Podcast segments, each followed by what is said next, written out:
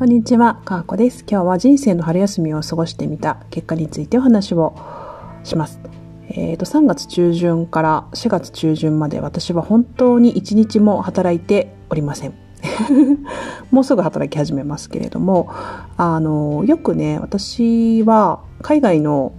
留学生の方ですね、大学生の時につながった留学生の方とかと、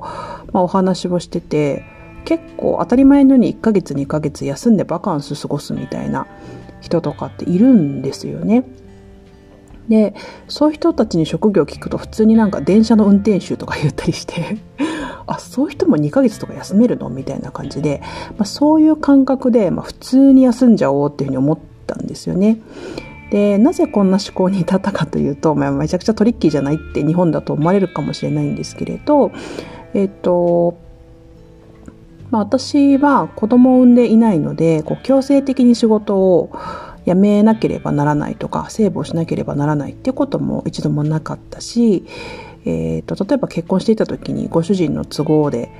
こう転勤をして仕事を辞めるだとか、あの、ありがたいことにね、例えば親の介護とかで仕事をセーブするだとか、まあそういうことが本当に一度もなくて、まあ当たり前のようにずっと仕事をすると。で、私の場合はリモートとかも全然ないので、まあ、当たり前のように平日は毎日お仕事に行って、そして土曜日もお仕事してみたいな、なんかそういうのが本当に当たり前の十数年間を過ごしてきました。で、えー、っと、そういう生活を、まあ、やめてみたんですよね。で、まあ、空白を作って、見ているわけなんですけど、まあ、これって、まあ、多分一般的な女性からしたら仕事を辞めなければならないとかっていうね自分の意思じゃなくて辞めなければならないっていう、まあ、出産であるとかご主人の転勤であるとか、まあなんかそんなようなことってすごく嫌ですよね。自分の意思じゃないからね。でも私は自分の意思で今回は休むと決めました。まあ、休むって言ってもなんか活動していることには違いがないので、それにお金が生まれるか生まれないかっていう違いなだけで、私にとってはそんなに大きな違いではないんですよね。何もしてないわけじゃないからね。寝込んでるわけでもないし、あの、ずっと家の中で引きこもってるわけでもないし、ただそれが、えー、っと、お金を生むか生まないかの違いで、で、結局お金を生むための準備っていうのもあるじゃないですか。でそれと何ら変わらないので、なんかあんまり変化ないなって感じの 生活です。まあ仕事してないといえばそれまでかもしれませんけど、まあ何かしらはしているのでね。で、もちろんこういった発信活動もしていますし、オンラインコミュニティの運営もしておりますし、えっ、ー、と、なんか執筆していたりだとか、なんやかんや活動的なことをしていたりだとかはします。はい。なので、まあ、ある意味、あの、自由に過ごしているわけなんですけれど、あの、田舎なのでね、カフェで作業をしたりとかすることが本当に多くて、お昼過ぎぐらいからかな、だから2時ぐらいから6時までぐらいはずっとカフェでパソコン叩いて作業をしております。で、まあ、本当は本読んだりとかゆっくりいろいろしたいなって思うんですけど、私、あのパソコン カフェでしか開かないって決めてるので、カフェに行くとずっとパソコンしてるんですけれど、なんか、やっぱり仕事をしていると時と比べると刺激がやっぱり少ないんですよね。人との交わりもないし、なんかこう学ぶ、自分から学ぶっていうことも少なくなるし、なので、あの、そういうことを意識的にやっぱやらないとね、いけないなっていうふうに思いましたし、あの、田舎だからかわからないんですけれど、ご老人の方がめちゃくちゃ多いんですよ。こう昼間のカフェってね、あ、なんか私老後こんな生活になるのかなとかって ちょっと思いましたが、あの、なんていうの？自分を一旦沈めて本当に湧き上がる何がやりたいかってこう再確認できるってすごく大事だなっていうふうに思っています。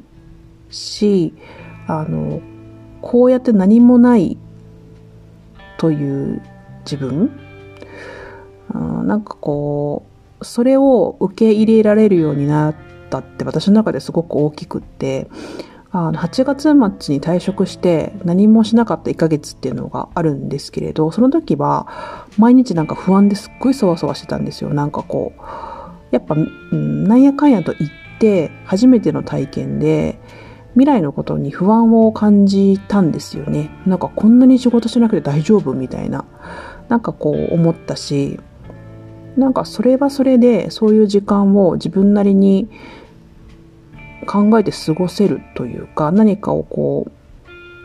ううんと考えてやってっていうことが安定的にできるってそれもまた強みだと思うしあの私はまあ他の人から見たら、まあ、ある意味こう他の人の力によって自分のやっていることを中断されるっていうことがなかったわけですけれども私からするとあの、そういうふうに仕事を辞めて空白になるっていう時間を持っては来なかったので、まあ、それをちょっと意識的に体験をしてみています。まあ、変わってるでしょうね、だいぶ。でも、あの、結局最後はこうなるんだと思うんですよね。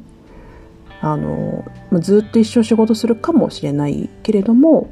でも別になんか1ヶ月2ヶ月休むっていう期間を作るのだってまあきっと普通になるでしょう 普通ででしょうきっとっていうふうに思うので自分でこれから仕事を調整していく上で、まあ、そういう時期もきっとあるというふうに思いますし、まあ、そういう時期を作っても、まあ、別に大丈夫だなっていうふうに思えたことは私の中ではすごく大きな進歩だというふうに思っております。またあのこの期間を作ったことにより、まあ、本業の方でねやっぱりフリーランスになったので自分でお仕事を取りに行かなければあのいけないわけですよね。まあオファーが来ることももちろんありますけれどあのオファーが来る仕事を自分がやりたいと思うかどうかは別だし